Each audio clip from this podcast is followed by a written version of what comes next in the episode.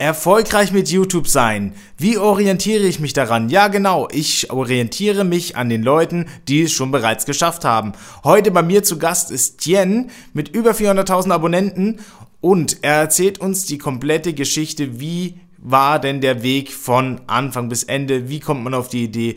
Wie beißt man sich durch? Und eine kleine Erklärung zur Folge. Natürlich ist der Super-GAU passiert. Ein Rückschlag, denn Tiens äh, Audiospur ist zur Hälfte verloren gegangen, beziehungsweise das Mikrofon hat es nicht richtig aufgenommen.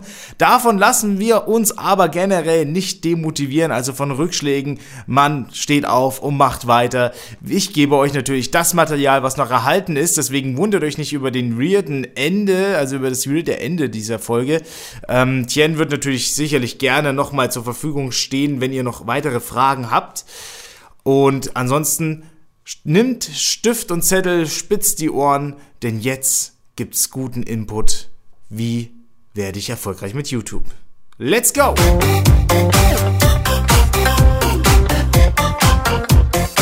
Schön, dass ihr wieder eingeschaltet habt, Leute, zu Erfolgreich mit YouTube. Und heute, in der heutigen Folge, habe ich einen großen YouTuber dabei, und zwar Tien Yugen, und zwar bekannt geworden durch zum Beispiel die assigen Asiaten, mittlerweile auch durch abgefuckte Animes und weitere Formate, die noch äh, auf jeden Fall, soweit ich das mitgeregt habe, in Planung stehen. Ähm, ich begrüße dich vielmals mit deinen 400, über 400.000 Abonnenten, was eine sehr, sehr große Leistung ist. Tien, hi. Hi. Grüß dich. Hi. Wie geht's dir? Bestens.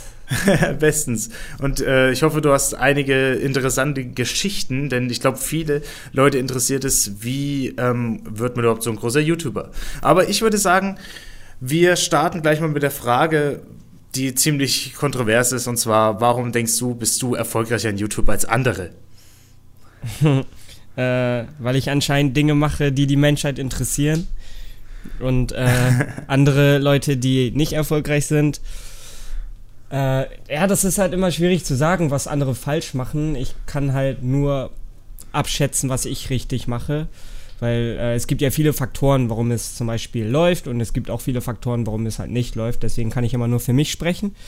Ähm, und also von meinen Zuschauern weiß ich, dass äh, solange ich halt das mache, was mir selber Spaß macht und wo ich denke, dass es den Zuschauern auch Spaß macht, äh, ja, schauen die meine Videos. ähm, du hast ja damals, äh, mit was hast du eigentlich angefangen, beziehungsweise warum hast du überhaupt mit YouTube angefangen? Wie kam das überhaupt zustande? Ähm, wie lange ist das her? Das ist ja schon ein Stück her. Oh, das ist jetzt, äh, also der Erfolg kam jetzt nicht über Nacht, sondern das äh, ist jetzt auch schon länger her, wo ich halt angefangen habe damals fing alles an mit assige Asiaten, halt wie du eben schon gesagt hast. Ähm, da wollte ich halt äh, so die asiatische Kultur so ein bisschen aufs Korn nehmen, weil es gibt so bestimmte Merkmale, äh, zum Beispiel bei der Erziehung bei Asiaten, die ist halt immer gleich. Und ich sage jetzt mal so, asiatische Mütter haben sehr viele Gemeinsamkeiten, auch wenn es halt gerade krass klingt. Ähm, aber die haben so bestimmte Erziehungsmethoden, das ist fast bei jeder Familie. Oder bestimmte Werte, denen äh, das wichtig, äh, denen bestimmte Sachen wichtig äh, sind. Und äh, ich habe das Ganze halt so ein bisschen äh, verarscht, ich habe das Ganze verfilmt. Ich hatte damals einen Kumpel, der hat einfach mal so eine, der hat sich verkleidet als Mutter und der konnte das halt ganz gut nachspielen. Und ich war dann so der Sohn. Und wir haben da so Alltagssituationen äh, nachgespielt auf YouTube und das hat sich unglaublich schnell verbreitet bei, de, bei den Asiaten, weil die sich, also die konnten sich halt alle damit identifizieren. Haben so gesehen, ey Mann, das, was da auf YouTube gerade zu sehen ist, das ist halt bei mir auch so zu Hause. Und die haben das halt zu Tode gefeiert und so hat sich das relativ schnell verbreitet. Und so habe ich halt ähm, angefangen und das wuchs richtig gut, äh, richtig schnell und gut und äh, ich wurde recht schnell bekannt. Das, da, war, da war irgendwie in den ersten sechs Monaten schon 10.000 Abonnenten. Ja, sehr gut. Und ähm, ja, so, so fing das eigentlich alles an. Du meinst also, du hast äh, direkt in eine Nische reingetroffen, äh, dass es dann gleich viral gegangen ist. Richtig. Weil sich eben, also das ist schon mal ein guter Tipp für die Hörer. Ähm, Dinge, mit denen sich andere identifizieren können, ist natürlich praktisch, denn äh, da ziehst du auch die Leute an, ganz klar. Mhm. Als wenn ich jetzt über meine äh, äh, Blumen äh, Podcast mache, äh, Video, Video mache. Au außer es gibt sehr viele Leute, die auf Blumen stehen. Okay, dann geht das vielleicht. Mhm. Ähm, und äh, wie ist es dann weitergelaufen? Also du hattest du damals eigentlich mehrere Leute, weil du sagst, ein Freund war dabei. War der Kanal zu zweit oder wie lief das da? Also, Warst du da schon von Anfang an alleine? Na, also ich habe das, ich war halt der Kanalgründer, aber äh, wie gesagt, er hat halt einen wichtigen Part gehabt in den Videos und äh, meine damalige Ex-Freundin ähm, hat halt ja, mitgeholfen, so Ideen mit eingegeben, war halt bei den Drehs auch immer dabei, hat mich supportet. Ähm, also wir haben so im, im Dreieck zusammengearbeitet, aber ich war so für alles verantwortlich, kann man sagen. Sehr schön. Also das heißt, äh, Kooperation mit anderen ist auf jeden Fall schon mal ein Schlüssel. Nee, das war ja keine Kooperation mit anderen YouTube-Kanälen, sondern ähm, das war einfach nur, das war ja trotzdem noch äh, mein eigenes Ding. Ich habe jetzt nicht mit anderen YouTubern zusammengearbeitet, sondern einfach nur andere Leute haben mir geholfen für meinen Kanal. Aber das war jetzt keine äh, klassische Kooperation, wie man sie heutzutage auf YouTube kennt, wo äh, ein YouTuber mit einem anderen YouTuber zusammenarbeitet, die auf seinem Kanal was hochladen und dann bei dem anderen Kanal auch und man sich gegenseitig halt promotet, sondern ich hatte einfach zwei Leute, die mich unterstützt haben auf dem Kanal. Das ist ganz gut. Also das heißt, im Offline, du hast Leute um dich rum gehabt, die eigentlich mit den gleichen zu tun gehabt haben, die dich wahrscheinlich dementsprechend auch ein bisschen gepusht haben und andersrum genauso, mhm. tippe ich mal. Das ist, ja, das ist auf jeden Fall schon mal ganz gut. Und äh, ja, mittlerweile hast du ja eine sehr, sehr hohe Reichweite. Ähm, und wenn man jetzt aber das mal auf den langen Weg, weil du machst das ja trotzdem schon Jahre, mhm. äh, würdest du, würdest du irgendeinen Knackpunkt sagen, wo es auf einmal so richtig viral gegangen ist? Einfach direkt mit den assigen Asiaten oder kam das später noch? Also bei den assigen Asiaten ging es halt bei den Asiaten in Deutschland viral, was ja schon mal für den Anfang überhaupt nicht schlecht ist, was ja eigentlich voll geil ist, weil jeder wünscht sich natürlich, dass seine Videos gesehen werden, wenn man es halt ernst nimmt. Und ähm, ja, da, das kam dann irgendwann dazu, dass äh, mein damaliger Kumpel gesagt hat, äh, ja, er möchte jetzt seriös werden, er möchte jetzt studieren und ja, es wäre jetzt halt nicht so gut, wenn er äh, solche Quatschvideos macht, weil am Ende wirkt sich das halt auf seinen Lebenslauf oder wenn er sich irgendwo bewirbt, dann kommt das vielleicht nicht so gut an. Das ha habe ich schweren Herzens respektieren müssen, aber für mich waren dann auch die assige Asiaten vorbei, weil ich äh, mir assige Asiaten ohne ihn nicht vorstellen konnte. Und ähm, das war auch gar nicht so schlecht, weil dann habe ich halt auch aufgehört, da wo es am schönsten war, weil die Leute, die haben halt alle rumgeheult, ja, wann bringst du mal wieder eine neue Folge raus, aber für mich war das halt vorbei. Und ähm, dann habe ich auch erstmal äh, schlechterweise auch gar nicht weitergemacht mit YouTube. Weil äh, ich habe irgendwie nicht mehr so den Sinn gesehen. Also die Asiaten war vorbei. Ich wusste jetzt nicht, was ich machen sollte und habe das Ganze erstmal einfach so aufs Eis gelegt, was eigentlich nicht klug ist, weil man, wenn man eigentlich schon so ins Rollen kommt, sollte man halt auch am Ball, an, am Ball bleiben. Habe ich halt nicht gemacht. Äh, ich habe in der Zeit, äh, habe ich mich so um Studium und so gekümmert, habe aber gemerkt, das ist eigentlich nicht so für mich, auch nicht so eine Ausbildung. Ähm, bis dann hat meine Ex-Freundin gesagt hat, ey Mann, du hast so viel Potenzial, mach mal weiter mit YouTube. Und sie hat mich dann quasi überredet, mir in den Arsch getreten, doch noch äh, das nochmal mit YouTube zu versuchen. Also komplett andere Richtung, nicht mehr mit Asiaten, sondern einfach so mein, so, ein, so eine neue Richtung einzuschlagen. Und das habe ich dann versucht. Dann kam halt Mediakraft, also mein Netzwerk, hat mich aufgenommen und haben wir uns halt gemeinsame Konzepte überlegt und da fing das dann so alles an, dass ich halt Videos mache, die auch Deutsche sehen können, sage ich jetzt mal. Nicht nur, ah, okay. nicht nur äh, asiatischer Humor ist, sondern die auch Deutsche sehen können. Und dann fing das alles damit an, dass ich dann erstmal so Videos über äh, es klingt jetzt vielleicht wieder komisch, aber ich habe dann halt so Videos über Japan gemacht, hat, ist jetzt zwar auch asiatisch, aber das war so mehr auf den Mainstream bezogen ähm, Japan, Anime, ich meine, das können sich halt auch Anime-Fans angucken, die aus Deutschland kommen. Und für assige Asiaten musste man schon, ähm, ja, so eine asiatische Erziehung erlebt haben, um das zu verstehen, sage ich jetzt mal. Und so Anime-Videos, die halt dann anschließend kamen nach meiner Pause, die, ja, kann man halt schauen, wenn man Anime-Fan ist ich kann sogar als Neutraler sagen, teilweise kann man die sich anschauen, selbst wenn man nur ein etwas von Animes gesehen hat, ein bisschen. Selbst ja. dann würden die mich immer noch unterhalten, würde ich jetzt sagen. Ja, also darauf habe ich auch geachtet, dass das halt nicht zu krass ähm, äh, fokussiert darauf ist, dass es wirklich nur an die Anime-Freaks geht, sondern so auch, also Anime, aber so Anime-Mainstream, kann man sagen.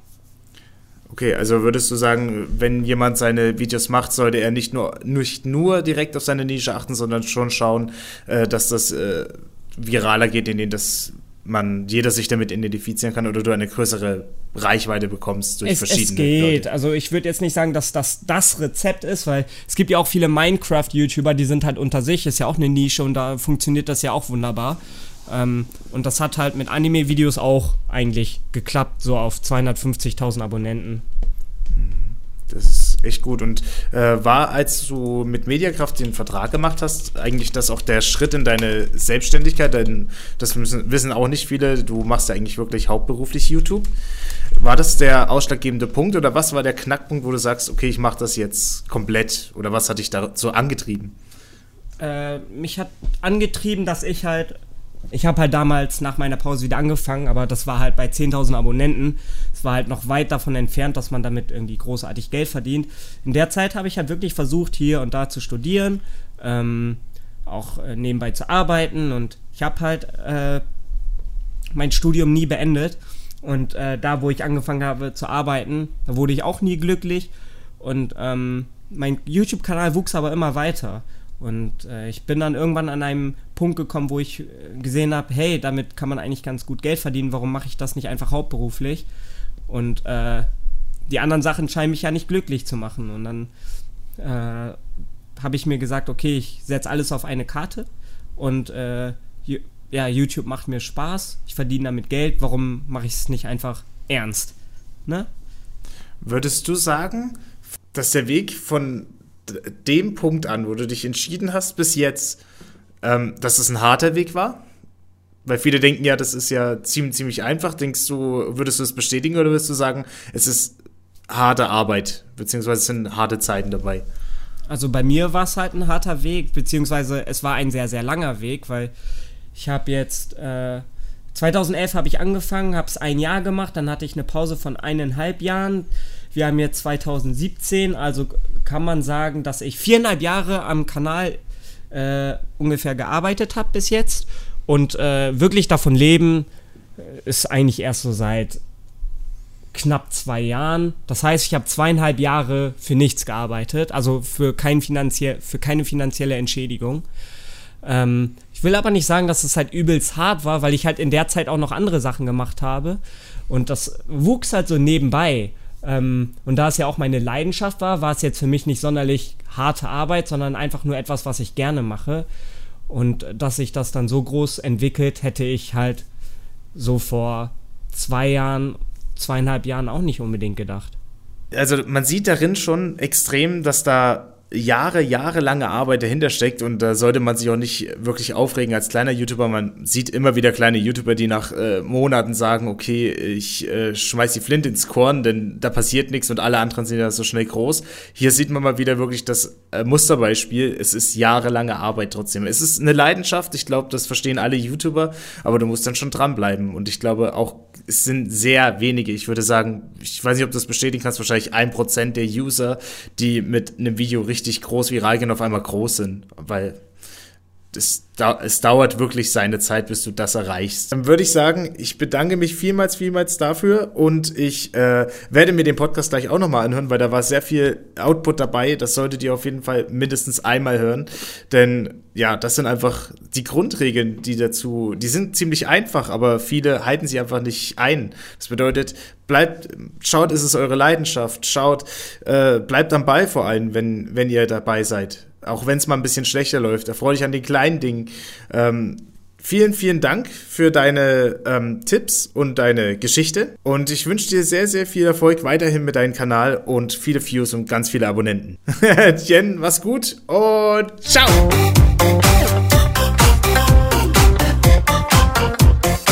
Schön, dass ihr euch diese Folge angehört habt und ich sehe, ihr habt wirklich den Willen, etwas zu verbessern und euch weiterhin zu steigern.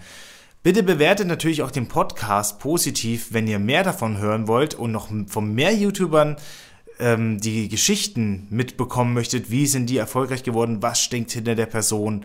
Und um mal zu sehen, wie hart sind eigentlich teilweise die Wege. Also bleibt immer motiviert und lasst euch nicht demotivieren von Dislikes, wenig Klicks oder sonstigen. Das wird alles mit der Zeit. Ich mache jetzt auch nebenbei noch einen YouTube-Kanal, der wird jetzt demnächst starten, der wird in den Shownotes schon drinstehen. Der wird Stück für Stück mit Podcast-Inhalt beziehungsweise äh, separaten Videomaterial zu dem, der Thematik gefüllt. Ein paar Tipps und Tricks sind natürlich auch mit drin.